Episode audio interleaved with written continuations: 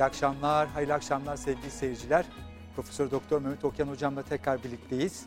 Bir Kur'an'ın söylediklerinde e, kadınla başlamıştık hocam. Kur'an'ın Kur'an'da kadının yerinden bahsettik. E, yaratılışa girmiştik. Bu yaratılış üzerinden de e, bugün e, genel olsun ibadetler olsun, kadının yükümlülükleri olsun, e, eksik gördükleri, Kur'an'da kadınla ilgili e, yanlış anlaşılmalar ve karşıt görüşler vesaire bunları konuşacağız inşallah hocam. Hı hı. Tabii İslam ve kadın konusu Evet. çok ciddi bir, Ciddi bir konu. konu başlığı. Onun için e, hakkında e, yoğun programlar yapılsa yeridir. Yani bunlar artık fazla oldu denebilecek bir konu değil kadın konusu. Ben onun için yanlış algıları ortadan kaldırmak Kaldırmak. üzere işte iki program çekil, çekilse yeridir diye düşündüm. Birincide genelde Kur'an'ın kadına Bakış açısı. kadın olarak değil işte şahsiyet olarak baktığını öne e, çıkarmaya gayret Cinsiyet ettim. hep bakmıştık biz ama Kur'an Evet. bunun cinsiyeti şahsiyetle ilgili Evet, oldu. şahsiyet üzerinden Kur'an kadınla ilgili mesajlar içerir. E, onu iyi görmek lazım. O ayetlerin e, kullanımlarındaki işte kelime seçimi o noktada erkek zamir veya erkek kalıp kullanılmasının asıl gerekçesinin ne olduğunu e, uzun uzadıya denebilecek şekilde kardeşlerime aktardığımı düşünüyorum. Şimdi e, genel üzerinden kadının yaratılışıyla alakalı da bazı bilgiler vermeye gayret ettim. Belki o programda söylemeyi unuttum ama şimdi söyleyeyim. Kadına karşı şiddet Evet. var e, toplumsal hayatta belli kesimlerde. Fiziksel şiddet mi de yoksa ikisi söz- de. Ha, ikisi de var. İkisi de Psikolojik var. olarak da var. Tabii. Şey- Yani söz yani söylem olarak da var, Var. eylem olarak da var. Hukuksal e, haklarına riayet etmeme noktasında da var. Yani hem fert hayatında hem toplum hayatında kadına karşı böyle e, şiddeti içeren bir takım uygulamalar var, söylemler var. Bunların nedenleri nedir diye bir sürü nedenleri olabilir değil mi?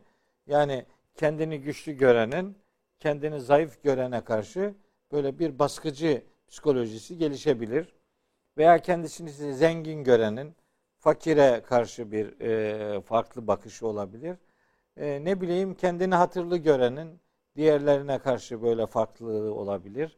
E, ne bileyim ekonomik ihtiyaçlardan dolayı, ekonomik sıkıntılardan dolayı eşine bir takım e, şiddet uygulayanlar olabilir. Yani adamın sosyolojik şartlanmışlığı olabilir, psikolojik şartlanmışlığı olabilir, e, çevresel faktörler olabilir. Ama ben bunları hangi konu başlığı olursa olsun o konu başlığını ilgililerin çözebileceği kanaatindeyim. Yani alan ne? Sosyoloji ile alakalıysa bunu sosyologlar çözer. Psikoloji ile alakalıysa bunu psikologlar çözer. Ekonomi ile alakalıysa bunu Aynen. ekonomistler çözer veya işte aile çevresi çözer. Mahalle baskısı ise onu o mahalledeki aklı selim insanlar çözerler vesaire. Yani o konu başlıklarının e, çözücüleri o konularla ilişkili olanlardır. Burada bizi ilgilendiren taraf bu kadına karşı şiddetin dini kodlarının sorgulanmasıdır. Yani din kadına karşı böyle bir e, söylemin sahibi midir? Dinde kadını etkisizleştiren, kadını ne bileyim insandan saymayan, e, kadının hakkını, hukukunu hiç gözetmeyen bir algı var mı? Gerçekten var mı bu dinde? Benim yolculuğum budur. Ben meselenin sadece bu tarafıyla ilgileniyorum. Yani şunu demiyorum.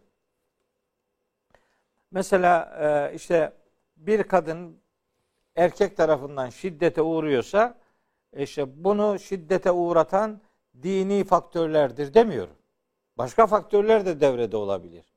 Ama işin içerisinde dini bir faktör varsa o dini faktörün doğru bir yerden beslenmediğini ortaya koymak durumundayız. Buna mecburuz.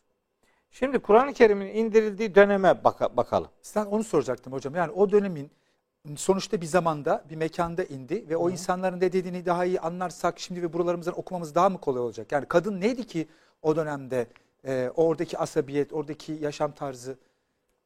Tabi meselenin öyle çözümlenebileceğine inanıyorum ben. Ve bu Kur'an-ı Kerim böyle atmosfere gelmiş bir kitap değil, Değil. yani.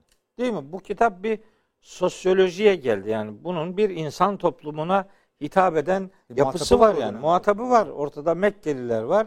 İşte Medineliler var. Bunlar hoş. Yani e, hiç insan görmemiş varlıklar değiller yani. Onların da bir sosyolojisi var.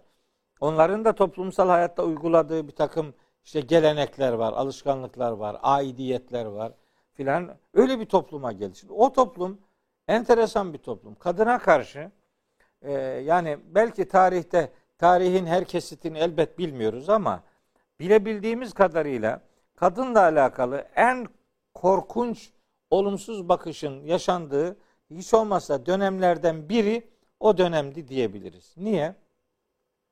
Şimdi düşünebiliyor musun? Şöyle ayetler var. Eğer bu konuda şimdi okuyacağım ayetler bana Kur'an'da bunlar ayet olarak Kur'an'da yer almasaydı da bunu bana biri anlatsaydı böyle yapılıyormuş. Ben buna asla inanmazdım. İnanmaz. Bunu insan olan yapmaz derdim. Bunu uydurdular derdim. Halbuki ama öyle değil. Şimdi 16. surenin 57, 58 ve 59. ayetlerini kardeşlerimle paylaşmak istiyorum. Nahl suresi. Nahil suresinin 57, 58, 59. Yani Kur'an nasıl bir coğrafyaya geldi? Kadınla alakalı ne vardı bu işte bu? Nasıl bir problem vardı? Biz kendimiz üretmeyelim. Yani Rabbimizin tanıttığı haliyle e, beyan edelim. Bakın 57. ayet Nahil suresinde buyuruyor ki Yüce Allah ve yecalune lillahil benati subhane. Yani haşa onlar kızları Allah'a yakıştırıyorlar. Yani Allah'ın kızları var diyorlar. Ve lehum ma yeştehune. Kendilerine de istediklerini e, layık görüyorlar. Evet. Yani Allah'a sevmedikleri, beğenmedikleri kızları reva görüyorlar. Kendilerine de istedikleri, arzu ettiklerini e, seçiyorlar. Şimdi onlar Evet. şimdi bir sonraki ayet Uğur kardeşim 58. 58 ve izâ buşşira ahaduhum bil unsa onlardan birine kız çocuğu müjdelendiği zaman bakın haber verildiği zaman değil Müjdelendi. müjdeleniyor yani çocuğun oldu diye müjdelendiği zaman ki bu müjdelenmeyi kız çocuklarına karşı olanlar alay için söylüyorlar. Alay ediyorlar yani. Müjdelemek her zaman iyi bir haber vermek için kullanılmaz. Biri bir şeyden hoşlanmayacaksa siz de onu ona müjdeliyor gibi giderseniz o müjdelemek değildir. O onunla alay etmektir. Bunun öyle bir tarafı da var. Birbirlerine böyle kız çocuğun oldu diye bir müjdeyle yaklaşıldığı zaman zalle ve cuhu müsvedden. Adamın yüzü kapkara kesilirdi ve ve kazimun öfkesinden dolayı. Yani kızın oldu diye haberini duyan öfkeleniyor. Böyle anlatıyor. O günkü toplum böyle. Şimdi biz deseydik ki öyle yapıyorlardı filan millet, inan, millet inanmazdı yani. Ama öyleymiş bak. Allah'ın kitabı o dönemden haber veriyor. Sonra diyor ki bu psikolojiyle e, yaşayan insanlarla ilgili 59. ayette yetevara minel kavmi min su'i ma bushira bihi kendisine müjdele, müjdelenenin kötülüğünden dolayı kavminden utanır gizlenirmiş. Düşünürmüş. Eyumsikuhu ala hunin. Bu kız çocuğunu bir ayıp sebebi olarak yanında mı tutsun? Bir aşağılık duygusuyla. Yani buna ne yapalım? Katlanacağımız dercesine. Onu acaba yanında mı tutsun? Öyle düşünürmüş. Em yedüssühü fit turabi yoksa onu toprağa mı gömsün bunu düşünürmüş baba Ela sa'e ma yahkumun. Dikkat edin ne kadar da kötü bir hüküm veriyor bu adamlar. Bu nasıl bir hükümdür demeye getiriyor Rabbimiz. Şimdi bu konuda daha bir sürü ayetler var. Sadece bu değil. Necm suresinde var. İşte şeyde var. E, Zuhruf suresinde var. E, En'am suresinde var. Cin suresinde var. E, Keyif suresinde var. İsra suresinde var. Enbiya suresinde Hocam var. Tekfir suresinde diri Ona diri geleceğim. gömülen kız çocuğu hangi Ha, ona- günahlarından dolayı? Ona geleceğim. Şimdi bir tane okudum zannedilmesin ki bir yerde geçiyor. Geçiyor. Bir sürü yerde geçiyor bu. Hani vakit almasın diye hepsini söylemiyorum. Kur'an nasıl bir topluma geldi de biz neler yaptı onu iyi anlayabilmek için bütün bunları söylüyorum. Sonra mahşer sabahı kız çocukların hepsi gömmüyor tabii. Onu da söyleyelim. Hatta o dönemin şairlerinden şair Ferazdak diye biri varmış. Onun dedesi varmış. Sa Sa diye bir adam. Mesela o böyle e, öldürülebilirliğini düşündüğü kız çocuklarını babalarından parayla alırmış öldürülmesin diye. Kurtarırmış çocukları evet. yani. Hatırladım. Bakın öyle yiğitler de var o toplumda yani. Hepsi öyle yapmıyor. Bir önceki programda söylemiştim. Böyle toptancı bir ifade yok. Evet, süpürme Böyle yok. yapanlar var. Süpürüp atmıyor yani. Süpürüp almadığı gibi. Diyor ki e, Yüce Allah eğer bir insan kız çocuğunu diri diri gömdüyse onun mahşerdeki ilk sorusu daha sen Rabbine inandın mı, inanmadın mı, ibadet yaptın mı, yapmadın mı, peygambere uydun mu, uymadın mı, kitabı yaşadın mı, yaşamadın mı? Daha onların hiçbiri sorulmadan. Hatta amel defteri açılmadan onlara denecek ki Evet. ve izel mev'udetü suilet. O diri diri gömülen kız çocuğuna sorulacak. Bi eyyi zembin kutilet. Hangi günahından dolayı öldürüldüğü kız çocuğuna sorulacak. Niye biliyor musunuz? Onu öldüren o kadar o kadar düşük bir adamdır ki Bakmıyor bile yüzüne. onun suratına bakmıyor. Allahu yani. Ekber. Ona sormuyor. Çocuğa soruyor. Çocuğun ne günahı var? Yani bu çocuk hangi günahından dolayı öldürüldüğü çocuğa sorulacak. Onu öldürenin efendim ne kadar e, e, yani adice bir iş yaptığını ortaya koymak için. Ondan sonra bu ilk sorusu. Bunu yapanın ilk sorusu bu olacak. Niye öldürdün bu çocuğu? Hocam aslında çok güzel bir şey söyledi. Amel defteri açıldı. Ondan sonra geliyor amel defteri Ha ve açılıyor. de suhufu nüşiret. Onun amel defteri sonra açılacak. İlk bu geliyor. Yani böyle bir günah varken ortada. Diğerleri küçük kalıyor yani. Bu bir cana kıymak. Kur'an-ı Kerim e, Maide suresinin 32. ayetinde yani 5. Beşinci surenin surenin. 32. ayetinde der ki Men katele nefsen bi gayri nefsin ev fesadin fil ardı fekennema katelen nase cemi'a. Yani kim bir cana karşılık olmaksızın yani yeryüzünde büyük bir bozgunculuk yapmaksızın bir cana kıyarsa bütün insanlığı öldürmüş gibidir. Çünkü Kur'an'a göre bir Adem bir alemdir. Çünkü Kur'an'a göre bir can cihana bedeldir. Çünkü Kur'an'a göre insan Allah'ın başka bir kitabıdır. Bir insanı öldüren Allah'ın bir kitabını öldürmüş gibi muamele görecektir. O itibarla bir kız çocuğunun öldürülmesi muhteşem bir olaydır. Korkunç bir olaydır ve bu olay asla hafife alınamaz. İşte Kur'an-ı Kerim o toplumdaki kız çocuğunun, kadının en temel hakkı olan hayata gelme, hayata tutunma noktasındaki o insanın var olma ve varlığını sürdürme hakkını elinden alan insanlara Kur'an büyük ödevler vererek bu ahlaksızca gidişatı durdurmak isteyen mesajlarla gelmiştir. Sırf bu bile bakın sadece bu başka bir şey konuşmadan bile İslam'ın, Kur'an'ın kadına verdiği değer kız çocuklarına reva görülen o korkunç ahlaksızlığı bitirme noktasındaki tedbirlerini getirmiş olması itibariyle yeter bir duruş ortaya koymuştur denebilmelidir. Yani bu bile yeter. Başka bir şey demeye gerek yok. Ama hani bunu görmezlikten geliyor. Ya kardeşim bu kitap böyle bir coğrafyaya geldi. Gözünü seveyim. Burada böyleydi kız çocuklar. Hatta Özgürcüğüm daha enteresan bir şey söyleyeyim. Araplarda kız çocuklarının yaşı e, söylenirken e, iki kriter varmış.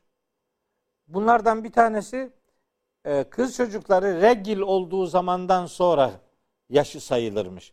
Yani bir kız çocuğu 8 yaşındadır demek 8 artı regil yaşı demek. Yani 9 yaşında regil Evet. olduysa 8 artı 9 17 demektir. O Hazreti Ayşe'nin hani Ha, anladım. 9 yaşında işte Evli. evlendi filan o 9 artı 9 demektir. En az 18'dir o.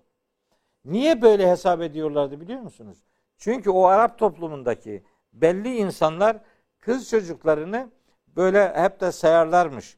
böyle 6 karış veya 7 karış boya geldiği zaman veya 8 karış boya geldiği zaman ne kadar büyütürlermiş. Sonra işte dayısına götürüyorum. Yok bilmem Şey, şuraya götürelim diye çocuğu kız çocuğunu gömerlermiş. Hangi çocuk yaşayacak, hangisi öldürülecek belli olmadığı için kız çocuklarının yaşı o öldürülme yaşından sonra sayılırmış. Yani bir kızın yaşı 5'tir diyorsa anlayın ki o 5'in altında bir de 9 vardır yani. O yaşlardan sonra çocuklar artık yaşlarıyla anılırlarmış. Bu bir ayrım mıdır? Evet o toplumda ayrım idi. Çünkü kadına, kız çocuğuna böyle korkunç bir bakışları vardı. Onun için top Kur'an'ın indirildiği dönemde kadına bakış son derece tehlikeliydi. Şimdi buradan bir şey daha söylemem lazım benim. Bu öyle Mekkeli müşrikler öyle yapıyordu, böyle yapıyordu. Ne kadar kötü insanlarmış bunlar deyip hani onları böyle sürekli bir günah keçisi gibi evet. efendim e, taşlamak kolay. Şu anda kız çocuğunu o anlamda diri diri gömen yok. Yok. Ama başka türlü gömenler var. Başka türlü gömenler var. Niye üzerimize alınmıyoruz? Daha çocuk doğamadan ana rahminde öldürülenler var. Değil mi? Daha dünyaya gelmesine izin vermediklerim var. Kendi rahmindeki çocuğun dünya yolculuğunu ortadan kaldırıyorsun. Üstelik rahim denen organ Allah'ın Rahman ve Rahim sıfatlarıyla aynı kökten geliyor. Rahman, Rahim, Rahmet, Merhamet, Rahim aynı kökten geliyor. Allah'ın yaratılışta en merhametli, en sıcak, en uygun yer diye tanımladığı ana rahmindeki sana emanet edilen çocuğu anne olsun, babası olsun gidip aldırıyorsun, kestiriyorsun. Seninki Mekkeli müşrikin yaptığından, daha mı hafif yani? Çöp tehlikesini bırakan var hocam. Değil mi? Mesela. bırakan var hocam. Öyle hani doğurduktan sonra onları işte öldüren sağa sola bırakanlardan daha önce bu daha doğmasına izin vermiyor yani. Efendim henüz daha bilmem şu kadar zaman geçmedi. Dolayısıyla bu alınabilir diye fetva verenler de var. Şiddetle reddediyorum bu tür fetvaları. Böyle bir şey kesinlikle olmaz. Erkeğin spermiyle kadının yumurtası birleşmiş zigot dediğimiz, nutfe dediğimiz o yolculuk başlayınca artık o insan insan olma yolculuğunu başlatmıştır. Onu öldürmeyle 40 yaşında bir insan öldürmek arasında hiçbir fark yoktur. Dolayısıyla hani Mekke toplumu öyle yapıyordu. Bunlar çok zalimdi, öyleydi, böyleydi diye bütün öfkeyi Mekke toplumunun adamlarına, bir kısım insanına teksif edip de kenara çekilmek e, doğru bir iş, doğru bir okuma değildir. Başka başka okumalar söyleyeyim size. Kız çocuklarının mesela Türkiye'de belli coğrafyalarda var bu. Mesela kız çocuğuna mirastan pay vermiyor. Vermiyor. Evet.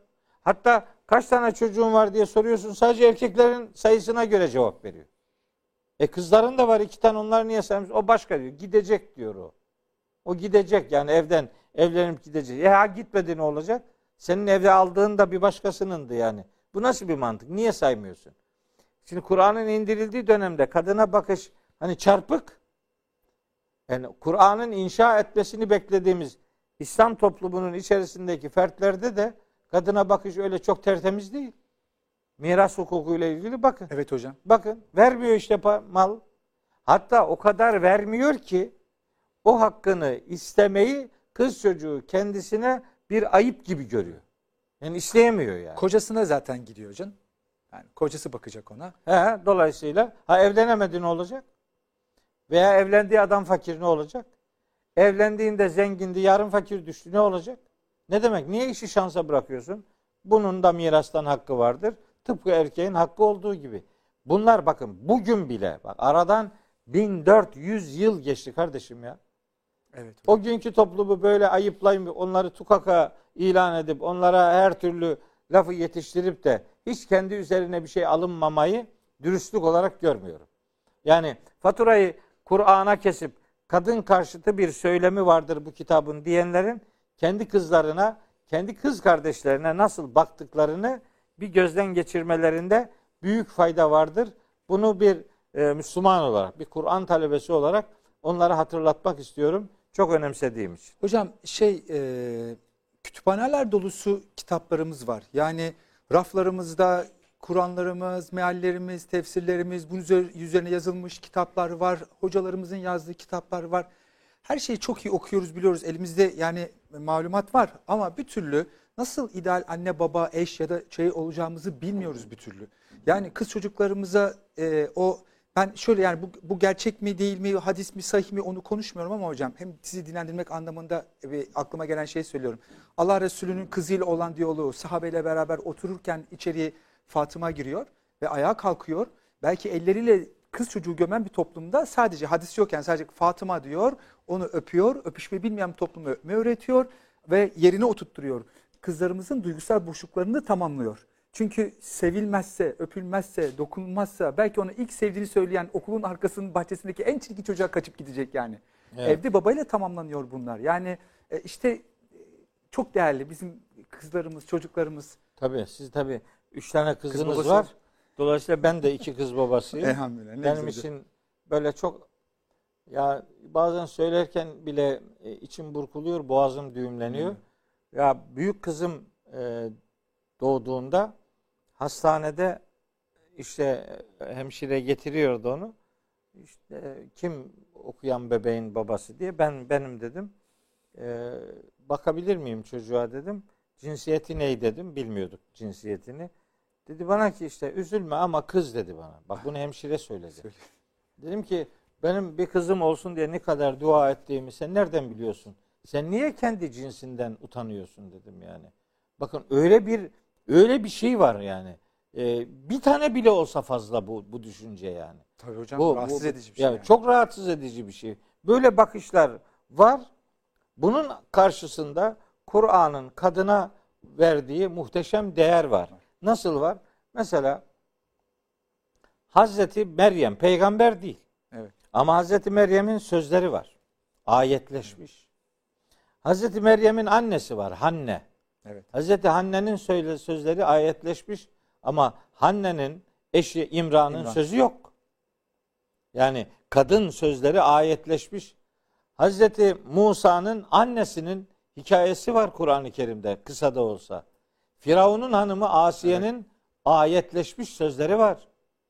Ne bileyim yani kadına dair Kur'an'ın ortaya koyduğu duruş asla ötekileştirici veya reddedici veya inkar edici bir duruş kesinlikle ve kesinlikle değildir. Şimdi hayat hakkının hayat hakkının tartışıldığı bir ortamda kadına hayat hakkının erkek gibi muazzez olduğunu, mukaddes olduğunu yerleştirmeye çalışan bu dinin kitabında mesela o coğrafyada kadın mirasa konuydu yani. Evet. Yani alınıp satılıyordu işte cariyelik üzerinden. Gerçi o dönemde kölelik de var ama daha çok cariyelik üzerinden. Hatta bazen savaşların cariye elde etmek için yapıldığına dair de bilgiler var sağda solda. Dolayısıyla böyle kadının bir mal gibi, bir eşya gibi e, alınıp satıldığı bir ortamda Kur'an-ı Kerim geldi. Geldi. Sonra bu kitap dedi ki mesela Nisa suresi 7. ayetinde yani 4. surenin 7. ayetinde mesela dedi ki hiç beklenecek bir şey değil o toplumda. Lirricali nasibun mimma terekel validani vel akrabun. Ee, ana babanın ve yakınların geriye bıraktıklarından erkekler için bir pay vardır. Velin nisai nasibun mimma terekel validani vel akrabune mimma kalle minhu ev kesur. Azından olsun çoğundan olsun ana babanın ve yakınların geriye bıraktığından kadınlar Vardır. için de pay vardır. Devrim gibi ayet hocam işte. Yani, Yani erkekler için ne deniyorsa aynısını kadınlar için söylüyor. Sen bu kitaba nasıl yan bakarsın beyim? Sadece bu kadar değil. Bu miras paylaşımında mesela bu ayeti hiç görmezler. İnadına inadına 11. ayette ayette 2'ye 1 bir- üzerinden yürürler. Onun aslında asgari bir oran olduğunu ve şartlara bağlı olduğunu da söylemezler. Ama ne olursa olsun 7. ayeti hiç okumazlar. Sonra bakın Nisa suresinin 32. ayetinde gene devrim gibi bir cümle var. Nisa suresi 32. Diyor ki Allah Allahu Teala lirricali bakın kendisi kazanılmanın, paranın, metaın, servetin konusu edilen kadın için diyor ki önce erkek için lirricali nasibun mimmek tesebu kazandıklarından erkekler için pay vardır. Velin nisai nasibun min mektesebne. Kadınlar için de kazandıklarından pay vardır. Yani erkeğin payı neyse kazandıklarından kadının payı da odur. Yani bir erkek bir malı sattığında elde ettiği miktar neyse bu malı kadın satıyorsa onun el- elde edeceği miktar onun yarısıdır diyemez hiç kimse. Yani orada satıcının erkek ya da kadın olması üzerinden bir değerlendirme yapılamaz. Erkeğin payı neyse o ticarette satılan şeyde kadının payı da odur. İşte Nisa suresinin 32. ayeti muhteşem bir ayet-i kerimedir. Kendisi alınıp satılan bir e, sosyolojiden kendisi ticaret yapan, alım satımda bulunan ve mirastan hakkı olan belli bir miktar mirastan payı olan bir konuma getirilmiştir Harika. kadın. Şimdi böyle bir kitabı kadın karşıtı söylemin efendim bir malzemesi gibi kullanıp da faturayı Kur'an'a kesmeyi hiç kadir şinas bir tutum olarak görmüyorum. Burada bir iyi iyi niyet de asla ve asla hissetmiyorum, aramıyorum. Yok öyle bir iyi niyet. Şimdi daha önemsediğim şeyler var bu, bu konuda. Nedir? Yani meselenin işte hayat hakkı, meselenin işte miras hakkı, meselenin Şahitlik var ticaret hakkı.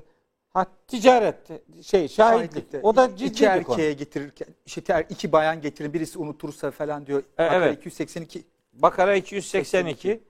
Tabi onu Uğurcuğum veremez. çok Çünkü öyle ekrana ekrana sığmaz. Bir sayfa. Ama ne yapabilir? Onun ben cümlesini söyleyeyim. 1, 2, 3, 4, 5, 6. cümleyi 6 ve 7. cümleyi verebilir. Uğur kardeşim. Mesela şimdi bu ayete bakın böyle cımbızlayarak alıyor bunu. Evet. Şimdi kardeşim bu Bakara suresi 282. ayet değil mi? Evet. E peki bu ayet neden bahsediyor? Bir bakalım bakalım. Ayetin ken konusu ne yani? Niye cımbız diyorsun ya? Arkasına önüne bak Bir bak bakalım. bakalım. Ne diyor yani? Hatta arkasına önüne bakmıyorsan bile ya ayetin kendi içindeki kelimelere bak bari ya. Bakmıyor. Bakmıyor. İstismar edecek ya. Bunu Müslüman olarak istismar edenler var. Bir de Yani Allah erseten onu istiyormuş gibi. Yani öyle davranmayı Allah'ın emri gibi görenler var. Bir de bunu işte bak sizin tanrınız böyle adaletsizlik yapıyor kadın aleyhinde diye bunu belli deist ateist çevrelerin bunu böyle kullandığı e, durumlar var. Hayır bakalım ayete bakalım. Bakalım öyle mi gerçekten? Bu ayetin adı müdayene ayeti. Evet. Biraz daha devam edecek Uğur'cum. O yazdığın kısımdan biraz daha aşağıda. Ee, diyor ki Rabbimiz Vesteşhidu şehideyni min ricalikum. Ha şimdi orada dursun. Erkeklerinizden iki şahit bulundurun diyor. Evet. Vesteşhidu şehideyni min ricalikum. Erkeklerinizden iki şahit şahit bulun. Niye erkeklerinizden diyor? Diyor. Çünkü o toplumda yani kadının bir defa yani ekonomide adı yok ki. Kendisi alınıp satılıyor ya. Yani Çalışma hayatında alışveriş. Yok. hukukunda, çalışma hayatında, ekonomik gidişatta çok nadir, çok çok nadir birkaç örnek hariç gerisi yok. Onun için o işi bilenler erkekler. Yani biri bir şey biliyorsa onun şahitliğinin anlamı vardır.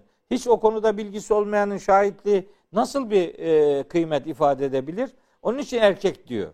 Sonra devam ediyor. Diyor ki fe inlem yekûnâ racüleyni o şahitler iki erkek olmazsa iki erkek. O zaman diyor feracülün bir erkek olsun ve emraetani iki de kadın olsun. Fakat Evet. herhangi bir erkek ve herhangi iki kadın değil.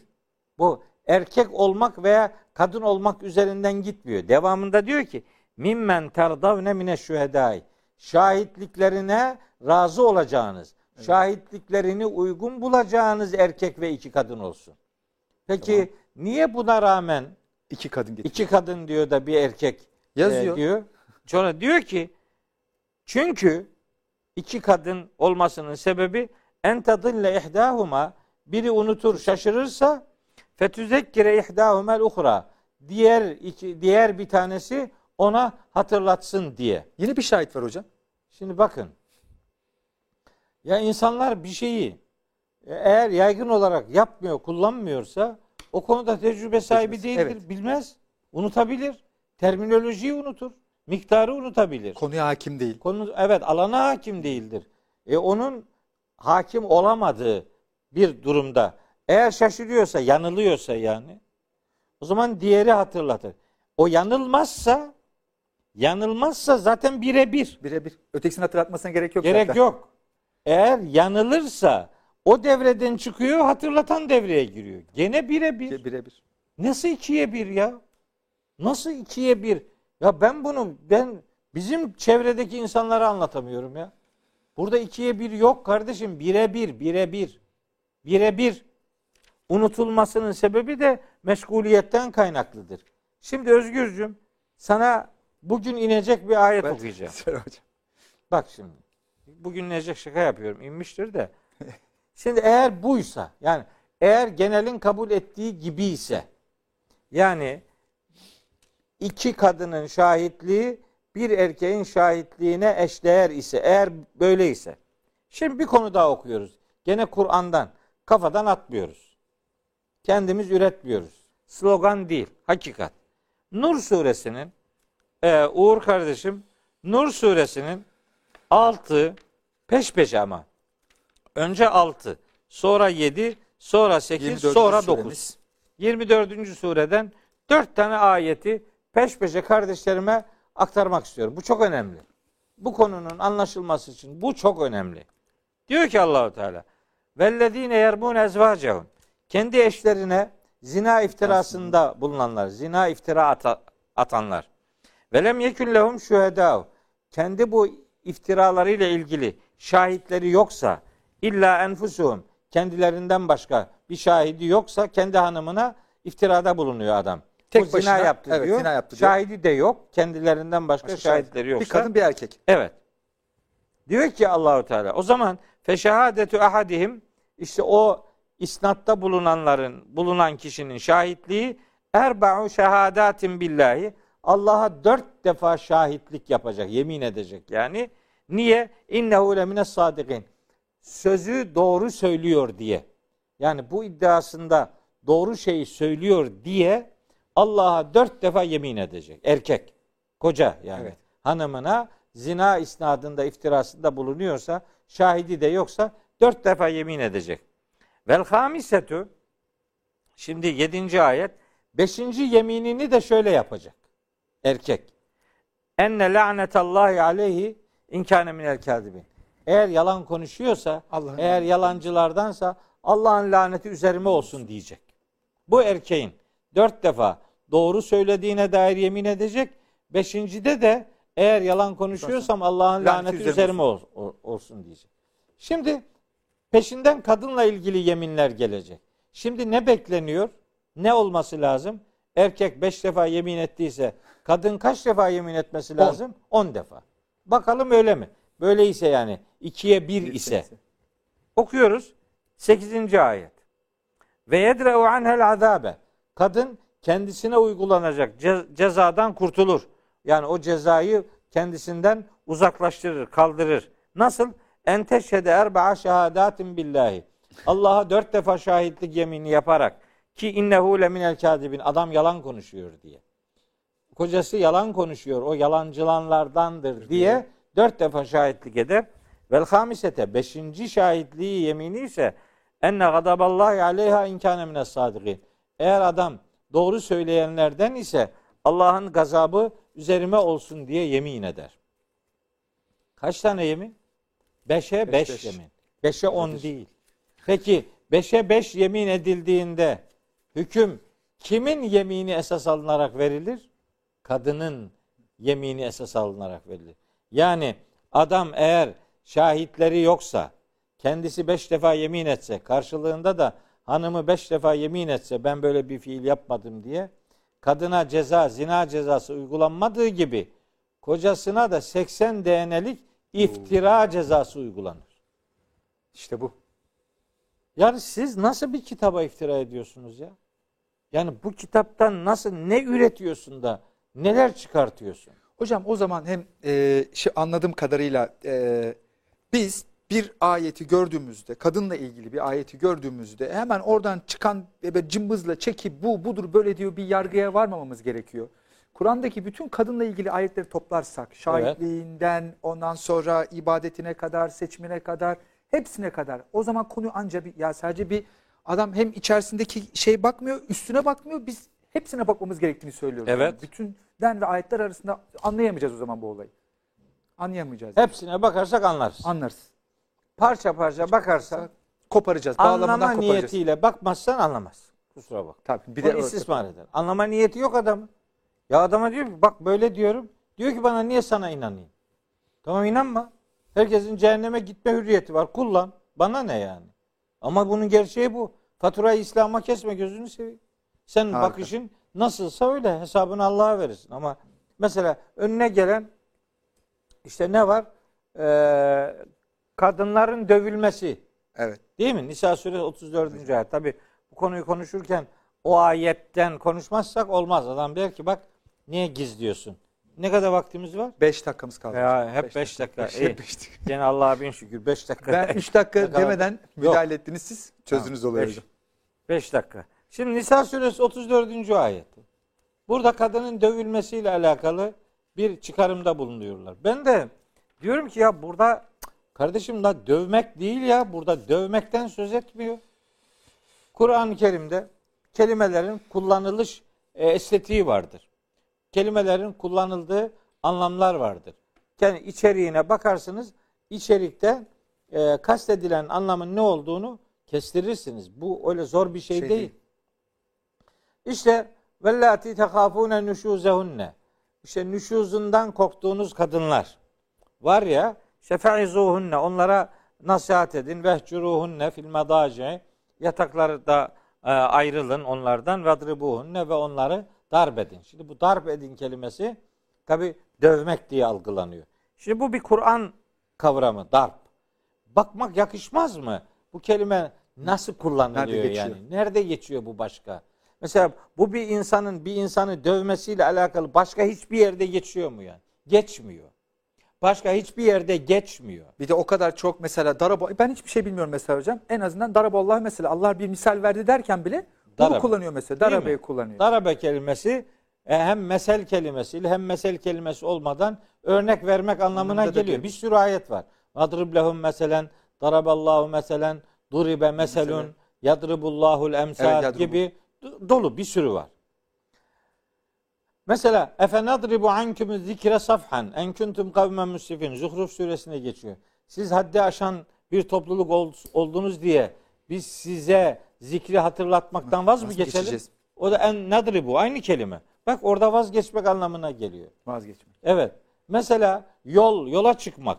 Deniz denizden denize yol vurmak. Denizden yola çıkmak fadrib kelimesi fil bahri yebesa. Denizde yola çıkmak demektir. Denizi dövmek anlamına geliyor di- diyebilir mi kimse yani? Bunlar deyim. Her dilde var kardeşim. Yani her dilde olan bir şey Arapçada da var. Mesela başörtüsüyle ilgili ayette de bu kelime var. Vel yadrible bi humurihinne ala cuyubihinne. Onlar başörtülerini yakalarının üzerine darp etsinler, yapıştırsınlar, salsınlar. Darbe kelimesi o anlamda geçiyor.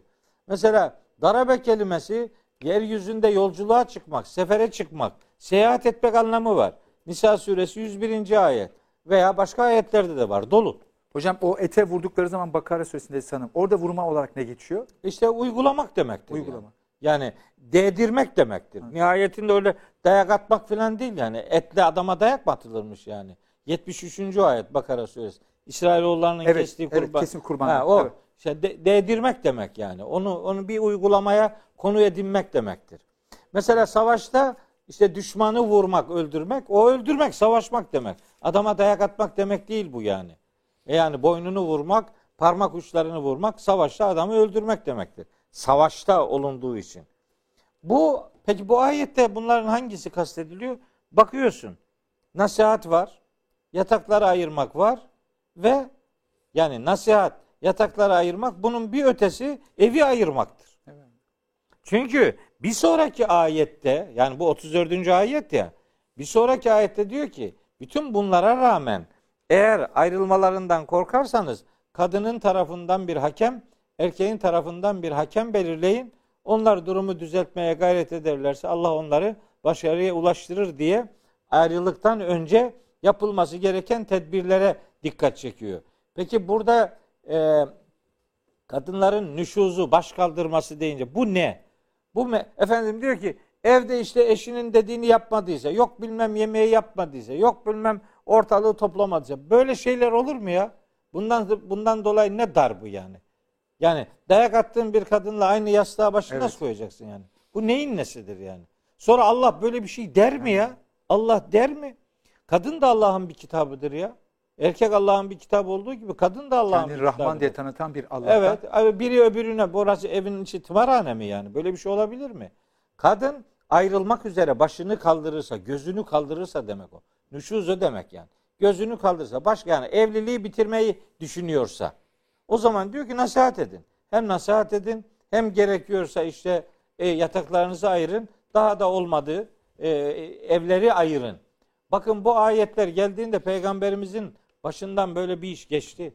Hazreti Ayşe ile ilgili o ifk denen olay Evet. ya yaşanmıştı ve peygamberimiz Hazreti Ayşe ile Ay, Ay, Hazreti Ayşe'yi dövmedi. Hazreti Hiçbir Ayşe elini kaldırmadı. kaldırmadı. Onu babasının evine gönderdi. Gönderdi, 15 gün. Evet. veya bir ay. Başka bir olayda da kendisi evden ayrıldı. Onun uygulaması evden ayrılmak şeklinde iki, iki örnekte or- ortaya konulmuş. Bu kelimenin de yola çıkmak, ayrılmak, e, yani kısa süreli seyahat etmek anlamı da olduğu için buradaki darp kadını dövmek demek kesinlikle ve kesinlikle değildir. Bu savunulamayacağı için kadını dövmek nasıl savunacaksın bunu şimdi?